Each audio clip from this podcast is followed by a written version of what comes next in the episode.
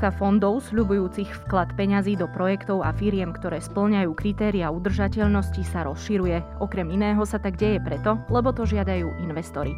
Ako takéto fondy vôbec fungujú, kam peniaze putujú a ako vieme, či skutočne podporujú ekologické ciele. Počúvate Dobré ráno Brand, špeciálnu epizódu nášho denného podcastu, ktorej vznik podporila VUB banka. Mojím hosťom, s ktorým sa o zelených fondoch budem rozprávať, je Marian Matušovič, generálny riaditeľ spoločnosti Eurizon Slovakia, ktorá je spoločne s VUB bankou súčasťou medzinárodnej skupiny Intesa San Paulo.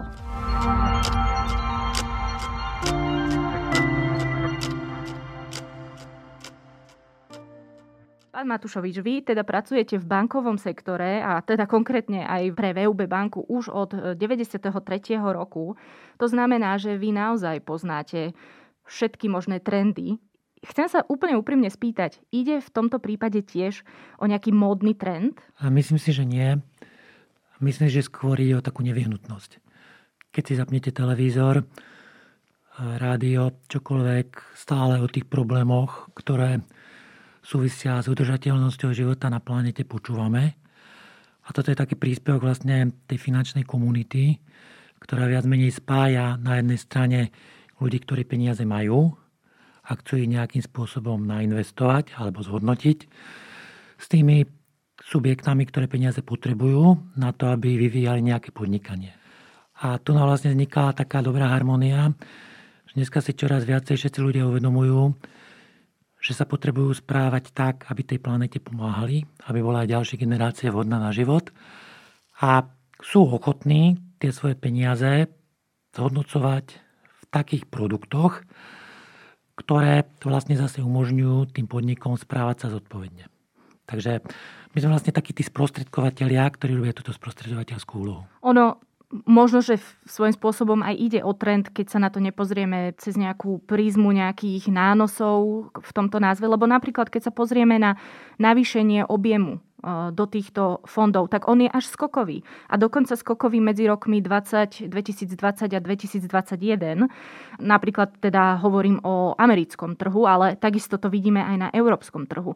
A o akých objemoch sa vlastne teraz rozprávame? A aké sú tie porovnania? Lebo treba povedať, že zelené fondy, keď ich takto všeobecne nazveme, nie sú včerajšia záležitosť. Oni už majú svoju históriu. Vy ste použila zelené fondy mm-hmm. a rôzne tie názvy sa naozaj už používajú viac ako 20 rokov. Z začiatku to boli etické fondy, ekologické fondy, teraz sa používa zelené fondy, používa sa taká skrátka SG, k tomu sa ešte dostaneme, čo to mhm. vlastne patrí. Čiže tých názvov je proste viacej, ale ja by som možno tak povedal, že tá téma spoločensky zodpovedného investovania sa naozaj začala veľmi vážne brať aj marketingovo, aj komunikačne, aj produktovo, aj distribučne najmä od toho roku 2015, kedy bola podpísaná Paríska globálna klimatická dohoda. Vtedy sa o tom veľa začalo hovoriť, veľa sa o tom začalo rozmýšľať. Viete, že v rámci tejto dohody sa všetky krajiny, e, ktoré sa tie zúčastnili vrátane Slovenska, zaviazali k znižovaniu emisí skleníkových plynov s tým, aby sa v druhej polovici tohto storočia dosiahla klimatická neutralita. A ono postupne na to reagoval aj regulátor, tí, čo produkty vytvárajú. A máte pravdu v tom, že najmä za posledné dva roky, či už v oblasti čistých predajov, či už v oblasti vytvárania nových produktov, je jednoznačný trend, že začínajú veľmi významne prevažovať e, tieto ESG investície. Dobrá správa je, lebo tá Európa je taká, že žijeme v nej, majú, máme ju radi, ona je z veľa, z veľa dôvodov strašne príjemná a dobrá na život ale v niektorých oblastiach Európa trošku zaostáva, napríklad v inováciách a v niektorých veciach. Ja som veľmi rád, že práve v tejto oblasti e, týchto zelených investícií je Európa líder a väčšina fondov, ktoré boli takto vytvorené, sú domicilované alebo teda vytvorené v Európe. A teda tie objemy sú aké? E, v Európe máme asi 25 tisíc fondov, ktoré sú také tie štandardné, nazveme ich ešte nezelené. Mm-hmm. Zároveň máme 3000 fondov, ktoré sú už v rámci tej regulácie, ktorá v Európe platí, zelené. Toto je prvá vec. Čo sa týka objemu, 1200 miliard, čiže 1,2 bilióna, čo je zhruba 11% celkových aktív, ktoré sú v Európe, sú už dneska nainvestované v tomto type produktu. Dobrá správa je aj to, že keď si pozriete také nejaké analýzy alebo také nejaké materiály, ktoré boli vypracované, čo sa týka očakávania ďalšieho rozvoja, Očakáva sa, že už v roku 2025 by to mohlo byť až 57%. Čiže z tých 11 pôjdeme na 57. Ten rast, ktorý ste aj vy spomínala, za posledné dva roky sme išli asi zo 6% na 11. Čiže to je vlastne zdvojnásobenie a vidíme, že tá exponenciálne to bude raz ďalej. Ale napríklad pozrieme sa na štúdiu spoločnosti Morningstar, ktorá hovorí, že opäť pôjdem k tomu americkému trhu, lebo za ten je naozaj aj veľké pemzum dát. Zase ukazuje, že od toho prvého štvrť roka to iba klesalo že vlastne prvý štvrť rok bol zatiaľ ten vrchol.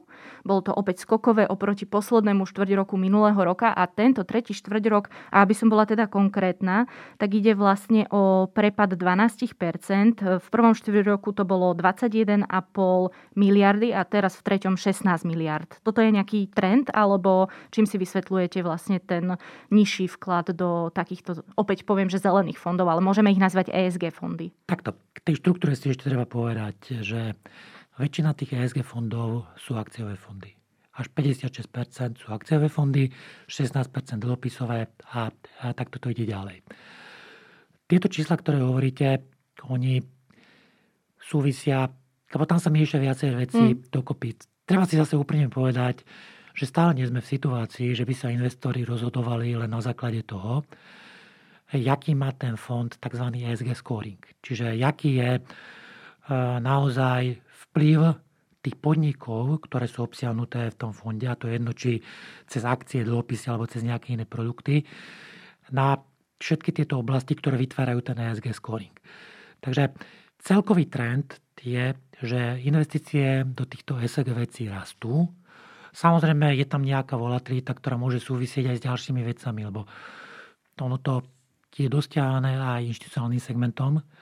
Tam si zase treba povedať, že všetky tie veľké asset managementy, poisťovne, tie viac menej cez vyhlásenia svojich šéfov, či už e, vo ročných správach e, BlackRock, vyjadrujú veľmi jasne, že do produktov, ktoré nebudú zelené alebo SG, budú investovať menej, čiže budú tie objemy redukovať, prípadne v nejakom časovom horizonte už vôbec. Mm-hmm. Takže ja by som tieto krátkodobé trendy nejak moc uh, Nebral až tak vážne. Eh, ja si myslím, že ten dlhodobý mhm. trend tu bude. Bude jasne ťahaný týmto inštitucionálnym segmentom. Eh, zase čítal som napríklad nejakú analýzu, myslím, že to bolo PVC, ktorí hovorili, že až 77% inštitucionálnych investorov, čo sú práve títo veľkí, do dvoch rokov úplne prestane alebo veľmi radikálne zníži nákup produktov, ktoré nebudú v ESG kategorizácii. Ja by som možno ešte povedal niečo k tomu ESG, lebo to sa o tom bavíme a aby sme mm-hmm. vedeli, o čom sa bavíme. Áno, áno, tam som sa hneď chcela dostať. Čiže ESG znamená, skrátka znamená Environmental Social Governance. Ľudia, spomínali sme aj tú Parísku dohodu, teraz bola konferencia v Glasgow, veľakrát to zatiaľ ľudia vnímajú najmä cez to Ečko, čiže cez ten environmental. Lebo to je také, to je také najjednoduchšie. A veľakrát to ľudia vnímajú práve pre znižovanie uhlíkovej stopy, čiže zatváranie e, elektrární, ktoré spálujú uhlie a ktoré proste vytvárajú tie emisie. Ale tam patrí aj veľa ďalších kategórií. Ja niektoré tie kategórie poviem, lebo keď sa dostaneme k tomu, že jak sa vytvára vlastne takýto mm-hmm. SG fond, Každá jedna z týchto kategórií, ktorú teraz poviem, má nejaký spôsob, jak sa dá merať, vyhodnocovať a to má potom dopad na celkový SG scoring toho, toho produktu. Čiže za to Ečko, okrem uhlíkovej stopy je tam redukcia triedenie a spôsob spracovania odpadu, čo je naozaj veľmi, veľmi dôležité. Potom je tam analýza toho, jaké zdroje energie spoločnosť používa. Samozrejme, tam je fokus na obnoviteľné zdroje. Jakým spôsobom e, robí vodné hospodárstvo. Priamo sa meria, koľko litrov vody medziročne tie spoločnosti e, ušetria. A ľudia by možno boli prekvapení, keby videli, aké veľké množstva vody sa spotrebujú pri výrobe oblečenia, pri výrobe rôznych vecí. A samozrejme, tá voda, keď sa spracuje, sa musí očistiť a tak ďalej a tak ďalej. A celkovo vody nie je veľa. Patrí tam aj e, v takých firmách, čo sú v oblasti polnohospodárstva, napríklad používanie pesticídov. A také, takto je to proste akože rozdelené do tých detailov. Tá social oblasť, tá vlastne znamená, že ako spoločnosť riadi svoje vzťahy, ako sa správa k zamestnancom, ku klientom, k dodávateľom, ku komunite a celkovo spoločnosti vo všeobecnosti. Ono, to sú také veci, s ktorými sa pravidelne stretávame aj v práci. Ja si myslím, že dneska už väčšina podnikov robí napríklad meranie spokojnosti zamestnancov. To sa vyhodnocuje a tiež sa tam pozerá na ten trend, či sa tá spokojnosť zvyšuje alebo znižuje. Patrí sem dodržiavanie všetkých pracovných štandardov, ľudských práv, ochrana osobných údajov, GDPR. A potom e, veľmi dôležité dve veci, o ktorých sa tiež už teraz veľa hovorí, diverzita a inklúzia.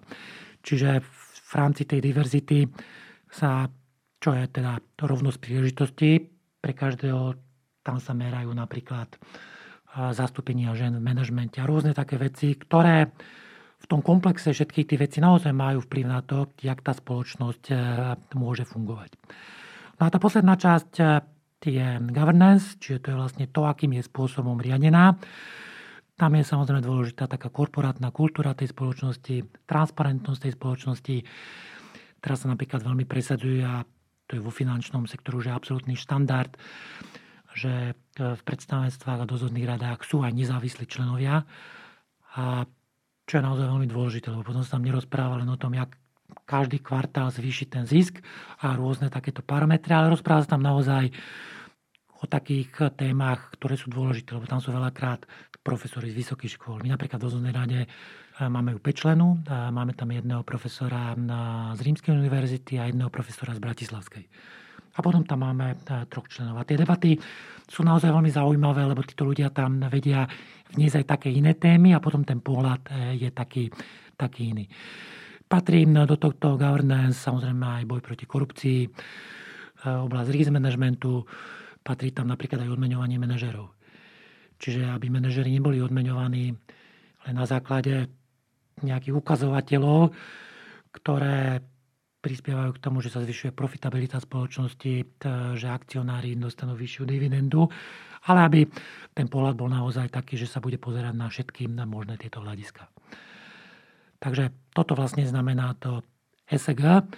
A ja som rád, že okrem toho Hčka sa už čoraz viacej hovorí a viac sa vnímajú aj to S a G. Mm-hmm. To je veľmi dôležité. A teda, aby sme boli konkrétni, tak uh, aké firmy vieme takto podporiť? Napríklad zo Slovenska. Poviem to najprv takto. Keď chcete tie firmy vyhodnotiť, vy musíte mať o nich tie dáta, ktoré slúžia na to vyhodnocovanie. Tie dáta, oni na jednej strane sú voľne prístupné a vy by ste teraz mohli pozerať výročné správy, hľadať si kadejaké rešerše, e, rôzne dáta, ktoré sú, nazvem to, prístupné takmer zadarmo. Ale zase, pokiaľ to má, robiť, má byť robené dobre a transparentne, aby sme sa vyhli tzv. greenwashingu, k čomu sa ešte mm-hmm. možno za chvíľu dostaneme, ano. je veľmi dôležité, aby tie dáta boli porovnateľné. Čiže aby bol asi... nastavený nejaký benchmark, hej? A podľa neho sa potom už pohybujeme. Čiže poviem to tak, e, my napríklad e, momentálne vytvárame takýto ESG fond. Ten ESG fond bude kategórie 8, k tomu sa ešte dostaneme. Zatiaľ si povedzme toľko, že v zásade v rámci tej regulácie, ktorá je za túto oblasť veľmi silná, máme šeskové, osmičkové a devinkové. Tie osmičkové sú už naozaj zelené. Osmičkové, akože 8 kategórií. Kategória Tam musí splňať 8. tá firma. Áno, mhm. tá už povedzme, že zelená. Devina to je už e, veľmi zelené. A tá šeská, tie sú, nazvime to také slabozelené. Mm-hmm. Povedzme si zase nejaké čísla. Na Slovensku máme takmer 800 fondov ktoré sú spravované e, domácimi správcovskými spoločnosťami, tie niečo cez 100. A tých zvyšných 700 to sú fondy, ktoré sú notifikované napríklad na Slovensku, registrované v rámci Slovenskej asociácie správcovských spoločností. To sú naozaj zahraničné fondy, ktoré si môžete kúpiť kdekoľvek na svete. Z týchto takmer 800 fondov e, je viac ako 300, ktoré sú osmičkové a devinkové. Čiže takmer 40% sú takéto a potom je 40% čiže zase niečo cez 300 tých šeskových. Jaké sú tam rozdiely? Šeskové to sú takmer všetky aj lokálne fondy. Tam to funguje tak, že my vylúčujeme emitentov z niektorých odvetví, ktoré majú negatívny dopad. Čiže mm, dostávame dáta, nie že dostávame, my si dáta musíme kupovať, k tomu mm-hmm. sa mhm. ešte za chvíľu vrátim. Um, a napríklad štandardne sa vylúčujú emitenti, ktorí nevyrábajú zbranie. Proste naozaj z tých sektorov, ktoré majú veľmi významný negatívny dopad, či už na to E, S alebo G. Čiže tabak, alkohol, zbranie. Áno. Takisto sa, čiže vylučujú sa celé odvetvia. Čiže mm-hmm. odvetvie výroby napríklad našlapných mín alebo rôznych takýchto vecí, to je celé vylúčené. Potom sú vylúčení konkrétni emitenti. Čiže to sú tzv. blacklisty, čiže to sú také zoznamy emitentov, ktoré majú taký veľmi nízky ESG scoring. Čiže z rôznych dôvodov, ktoré som už akože spomenul, boli z tohto vyradené. Toto sú tie šestkové fondy. Tie osmičkové, tam je tá integrácia tých SLG kritérií významne vyššia. Tam je to už trošku zložitejšie aj z toho pohľadu, že tie dáta, alebo keď napríklad máte nejaké firmy a vy si teraz chcete porovnať, či medziročne znižila urikovú stopu. Čiže či počet tón emisí oxidu uhločnatého, ktoré vy produkovala, sa v nejakom časovom horizonte znížil. Či znížila počet litrov vody vo výrobnom Jasne, procese. to, čo ste spomínali. To, čo som spomínal. Mm tak tie dáta musí robiť niekto renomovaný. My napríklad v našej spoločnosti používame spoločnosť MSCI, ktorá toto robí. To máte také niečo, jak máte také, že Moody's, eh, Jasné. S&P, čo proste robia kreditný rating. Tak toto sú zase firmy, ktorí robia eh, tzv. ESG rating. Mm-hmm. A teraz je veľmi dôležité, spomínali sme, že na Slovensku sa predáva 700 fondov, niektoré z nich sa spravujú z Luxemburska, niektoré z Londýna, niektoré z New Yorku, niektoré z Tokia. A je veľmi dôležité, aby sme mali rovnakú metodiku na toto vyhodnocovanie, lebo tam vám potom vyjde nejaký scoring. To sa ešte tiež zjednocuje. My napríklad používame scoring od 1 do 5. 5 je najlepší, jednotka je najhorší.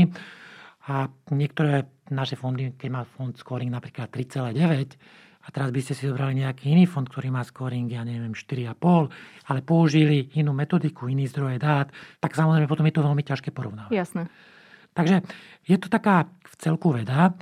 Čo ešte veľmi dôležité, veľmi dôležité je, že v rámci tohto sa firmy zúčastňujú aj valných zhromaždení. Napríklad ten BlackRock, to je tak významný asset management, ktorý samozrejme vlastní významné podiely vo veľa veľa spoločnostiach. Tým pádom, že oni robia najmä tie indexové fondy, tak samozrejme oni sú významní akcionári vo všetkých takýchto spoločnostiach, ako je eh, Apple, Microsoft, Tesla, ale aj JP Morgan alebo Intesa San Pablo, lebo mm-hmm. to už len prirodzene, keď chcete trekovať ten index, vy tam tú expozíciu musíte mať. A proste títo správcovia sa aktívne cez tie valné zhromaždenie môžu podielať na tom riadení a môžu tam proste vetovať niektoré veci, ktoré sa im nepáčia. A toto je tiež veľmi významný faktor, ktorý je vlúčený v rámci tej metodiky. Ak sa vrátim k samotnému ESG ratingu.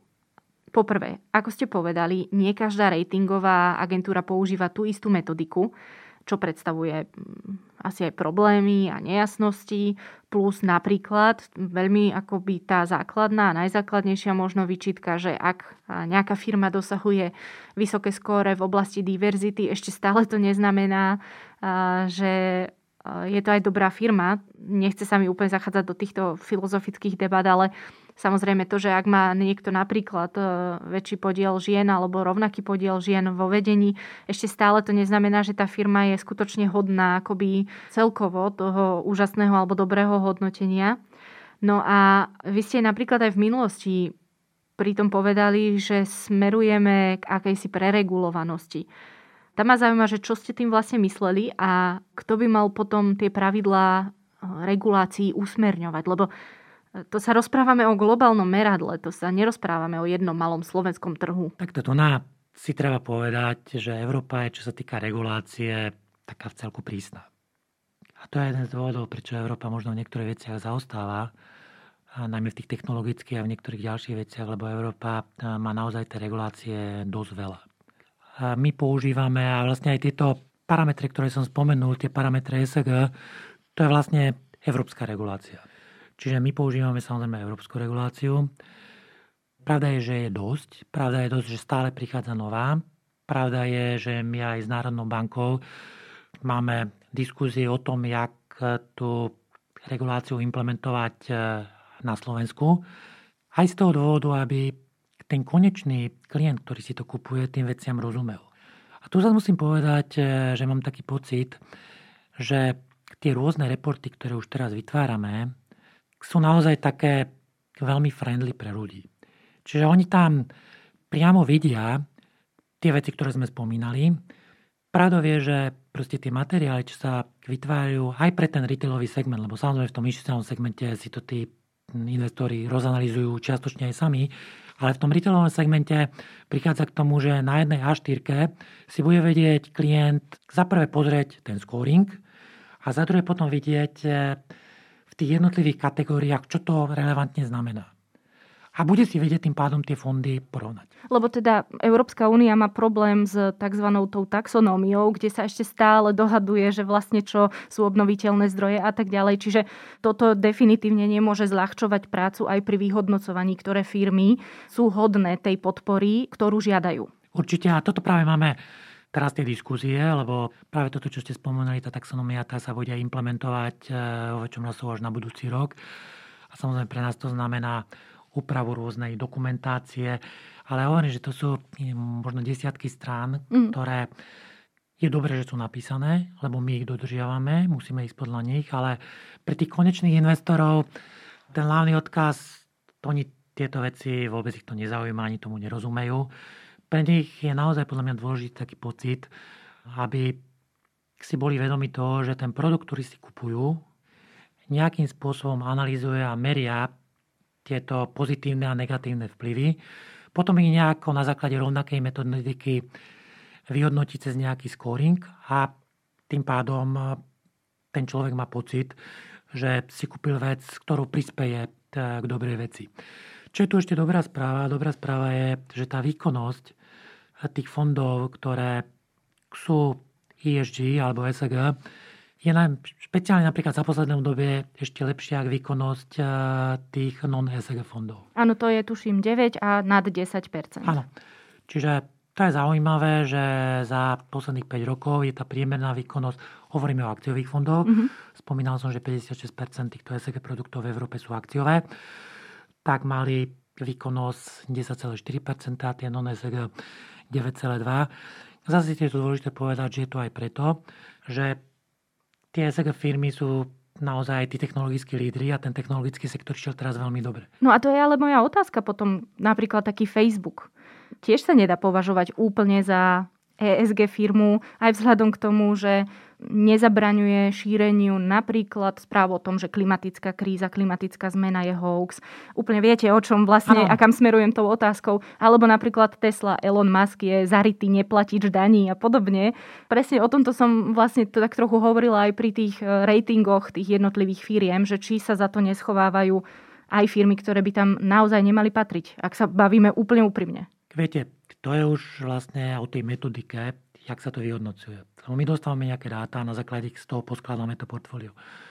Absolútne s vami súhlasím, že ja by som tiež očakával, že títo top lídry, jedno z nich ste spomenuli, sa veľakrát predáňajú v takých veciach, jak vyviesť pár ľudí na pár minút do kozmu. Veľmi rád by som vedel reálne, je úliková stopa takéhoto niečoho namiesto toho, aby sa fokusovali na, na napríklad na túto tému, ktorá je dôležitá. Tam napríklad e, toto je dneska taký fenomén, že my si veľakrát budeme hovoriť, že teraz máme perfektné materiály a ľudia si to môžu naštudovať a sa môžu rozhodnúť. Na druhej strane, keď e, má niekto milióny sledovateľov na Twitteri a dá nejakú správu a jeden deň povie, že Tesla ide kupovať Bitcoin pre niečo, Bitcoin, ktorý je teda mimoriadne non-ESG, lebo výroba, ako teda ťažba a celá tá správa tých kryptomien je energeticky veľmi náročná. A potom za pár týždňov povie, že teda to krypto je nezelené a preto zase pomôže k nemu niečo negatívne. Toto sú také rôzne veci, o ktorých by sme sa mohli baviť naozaj veľmi dlho. Jasne. Takisto ten Facebook, speciálne to je Možno sa môžeme baviť, že OK, to Ečko sa tam asi dodržiava, že je to moderná firma, ktorá sa snaží byť možno ekologická, ale to SAG, tam by sme asi našli veľa vecí, ktoré sú veľmi problematické. A toto je už práve od tých vyhodnocovateľov, aby to vyhodnotili, aby sa to premietlo do toho ratingu. A ono v konečnom dôsledku, napríklad keď tí inštitucionálni investori nebudú potom takéto spoločnosti alebo nimi emitované dlhopisy kupovať, tým sa môže stať, že keď sa dostaneme do času, že nebude všade kopec peňazí zadarmo, sa tým firmám ťažko bude refinancovať. Takže toto je tiež ten dôvod a tým pádom sa môžu rozvíjať, prečo by sa tie firmy mali správať zodpovedne. Lebo teda tá ďalšia vyčitka je, že vlastne ľudia sú takýmto spôsobom a hlavne to povedal aj bývalý zamestnanec BlackRocku, o ktorom sme sa rozprávali, Tarik Fancy, že to je také placebo pre ľudí. Že oni si vlastne myslia, ako ochraňujú životné prostredie, planetu a pomáhajú k zlepšovaniu spoločnosti, ak sa dotkneme aj tých ďalších dvoch faktorov, ale veľakrát za tým nemusia poriadne vedieť, čo je a teda ešte ďalšia vlastne vec, ktorú sa chcem opýtať, keď hovoríte o tej dôvere v inštitúciu, tak som si to v podstate preložila, lebo naozaj nie každý retailový napríklad investor bude podrobne sledovať a podrobne študovať každý faktor, na základe ktorého bola tá firma podporená. Vy ste povedali, že možno, že na jednej A4 si pozrie nejaký prehľad a tam bude vidieť to najdôležitejšie. Tak Napríklad aj konkrétne skupina, pod ktorú patrí aj VUB banka, tiež tento rok v podstate nie úplne dodržala svoje ekologické plány. Myslím, že to bolo, že podporí maximálne 30% investícií, napríklad elektrárne, ktoré spalujú uhlie, ale nakoniec to bolo až 35, alebo teda možno to nebolo v tomto roku, ale asi v minulom roku. Čiže viete, že potom ako majú ľudia dôverovať inštitúciám, ktoré tiež úplne nedodržiavajú sľuby a plány, ktoré si same stanovia a tiež vlastne doposiaľ a vo väčšine stále podporujú ten uhlíkový biznis? Viete, ja to poviem takto, že tak veľmi všeobecne najprv. Ono, prechod na tú klimaticky neutrálnu výrobu, spotrebu, život bude veľmi ťažký. Na svete je čoraz viacej ľudí. A dneska veľká väčšina z tých ľudí si môže dovoliť telefón a teraz v tom telefóne zrazu vidí všelijaké veci a proste ľudia žijú spotrebným životom a ľudia sa chcú mať dobre. Tí, čo sa už teraz majú dobre, sa chcú mať ešte lepšie. A proste problém je v tom, že každý z nás sa bude musieť zamyslieť nad tým, jak osobne prispeje k tomu, aby sa na tej planete naozaj za 100 rokov dalo žiť. A to ráno stanete, sa môžete rozhodnúť, akým spôsobom idete do práce, čo si oblečete, jak často si tie nové šaty budete kupovať, jak často budete robiť proste veci, ktoré sú naozaj dosť potrebné. Čiže ja si myslím, že každý z nás môže určitým spôsobom niektoré veci zmeniť, zredukovať, aby k týmto veciam pozitívne prispel. Čo sa týka týchto veľkých inštitúcií, ja si naozaj myslím, že oni sa snažia. Ja to naozaj akože vidím v dennodennom živote, jak sa aj v našej skupine snažíme tieto veci robiť. Vidím tam veľkú angažovanosť manažmentu. To naozaj vo veľa takých drobnostiach v triedení odpadu, v šetrení s papierom. Pozitívne je, že COVID napríklad tomuto veľmi pomohol, k tomu sa ešte, ešte potom môžeme vrátiť. Takže ja si myslím, že to je taký prierez. Politici, regulátori a proste až na konci proste tí jednotliví obyvateľia všetci sa k tomu musia postaviť nejako zodpovedne a snažiť sa niečo spraviť. V podstate to, čo hovoríte vy, je, že umenie možného aktuálne. Aj keď samozrejme mm, sú ľudia a je ich veľa, ktorí si hovoria, že určite sa dá robiť aj viac.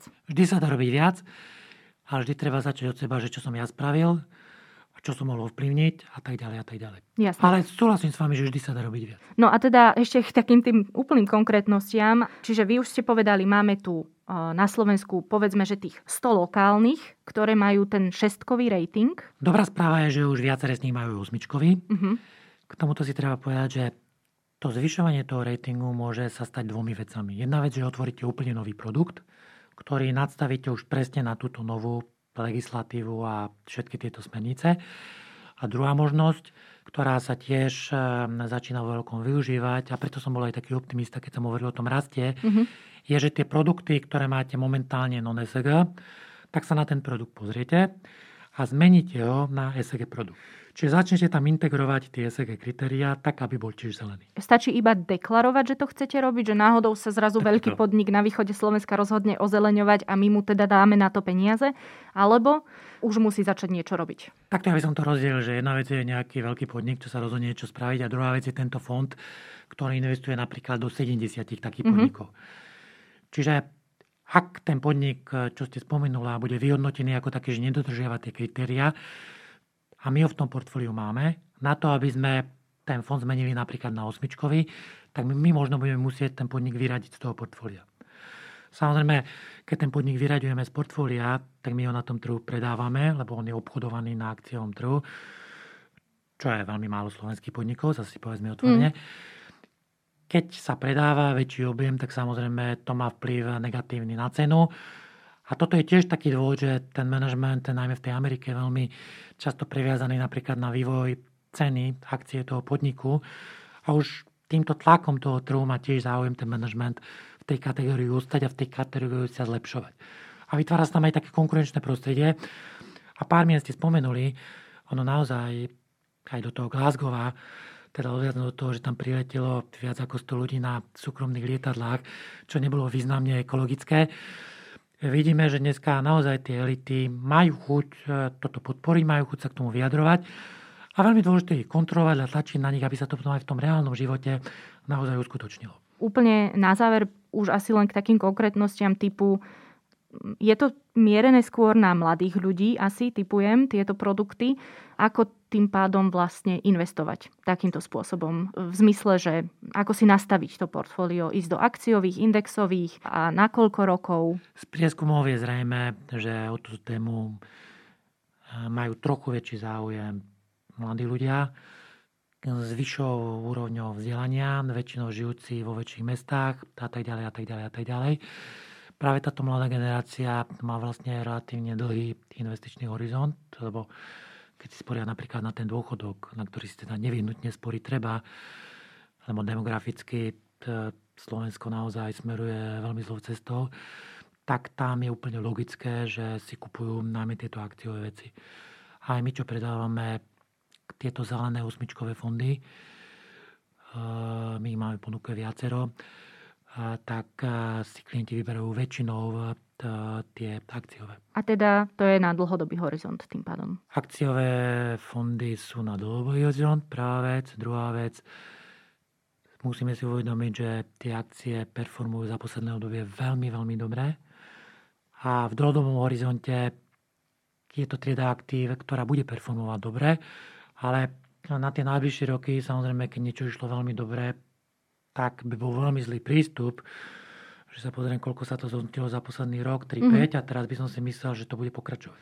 Tam nejaké zmiernenie, nejaká korekcia príde, ale v tom dlhodobom horizonte a tým pádom, keď si už ten mladý človek sporí na ten dôchodok, tak tam sa tie, tá lokálna volatilita vymaže. Mne ešte napadla predsa len jedna otázka. Opäť je to jedna z tých eh, výčitiek, alebo teda skôr nie, že výčitiek, to nie je výčitka, to je vec, ktorú by asi teda človek, ktorý chce svoje peniaze takto investovať, mal vedieť. Hovorí sa aj o tom, že tým, že sa vlastne poplatky za služby, takéto služby za ostatné roky naozaj že znižovali, práve tieto fondy, toto ESG investovanie je drahšie ako je to na Slovensku, že či aj my máme oveľa vyššie poplatky za takéto investovanie, alebo teda vyššie poplatky za takéto investovanie, ako povedzme tie non-ESG mhm. fondy. Keď sa na tým zamyslíte, tak strašne jednoducho a a teraz napríklad začnem od tej firmy, lebo vy keď ste v tej firme a teraz máte implementovať všetky tieto veci, tak tie veci niečo stoja. Ono by to logicky malo mať dopad na náklady, na zisk.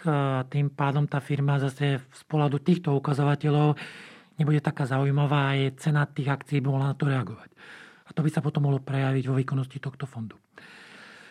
Ja si myslím, to, čo ste sa vypýtala, dobrá správa pre investorov je, že tieto ESG fondy vznikajú nové.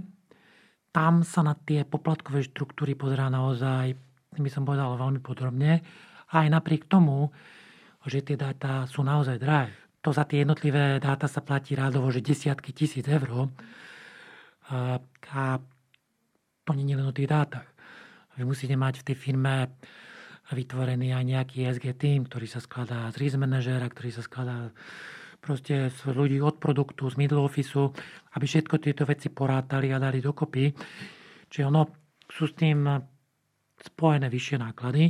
To máte to isté, a keď idete do obchodu a kúpite si obyčajný džús a nejaký biojuice, tak tá cena je dvojnásobná. Tu ale ten trend je taký, že aj napriek tomu, že tie náklady sú vyššie, keď sa pozrite na tie poplatky, tie poplatky naozaj, ale aj tým, že ten trend je tam, že sa znižujú, sú zväčša nižšie. On to súvisí samozrejme aj s tým, že sa zvyšujú tie aktíva pod správou a tým ten economy of scale je tam akože vyšší. Myslím, že to bolo v desatinách percent, toho číslo, ktoré som ja videla, že to bolo do 1,5 a jedno bolo 1,2 a druhé bolo 1,04.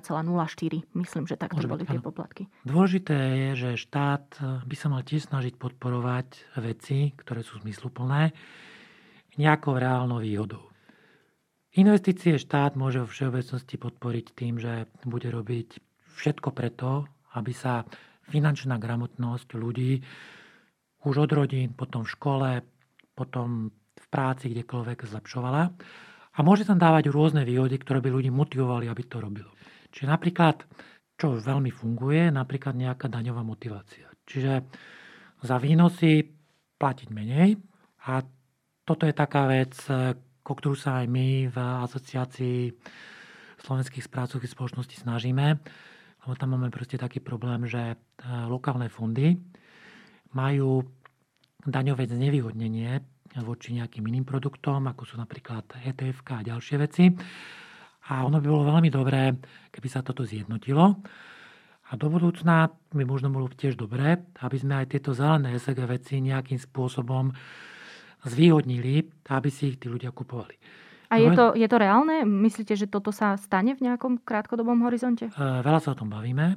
Ja si myslím, že ono by rovnaké produkty mali mať e, rovnaké zdanovanie, aby tam neprišiel nejakým zvýhodneniam alebo znevýhodneniam. Takže tá téma je na stole uvidíme, či sa nám to podarí spraviť, ale samozrejme pre ten sektor by to bolo veľmi, veľmi dobré. Hovorí Marian Matušovič, generálny riaditeľ spoločnosti Eurizon Slovakia, ktorá je spoločne s VUB bankou súčasťou medzinárodnej skupiny Intesa San Paulo.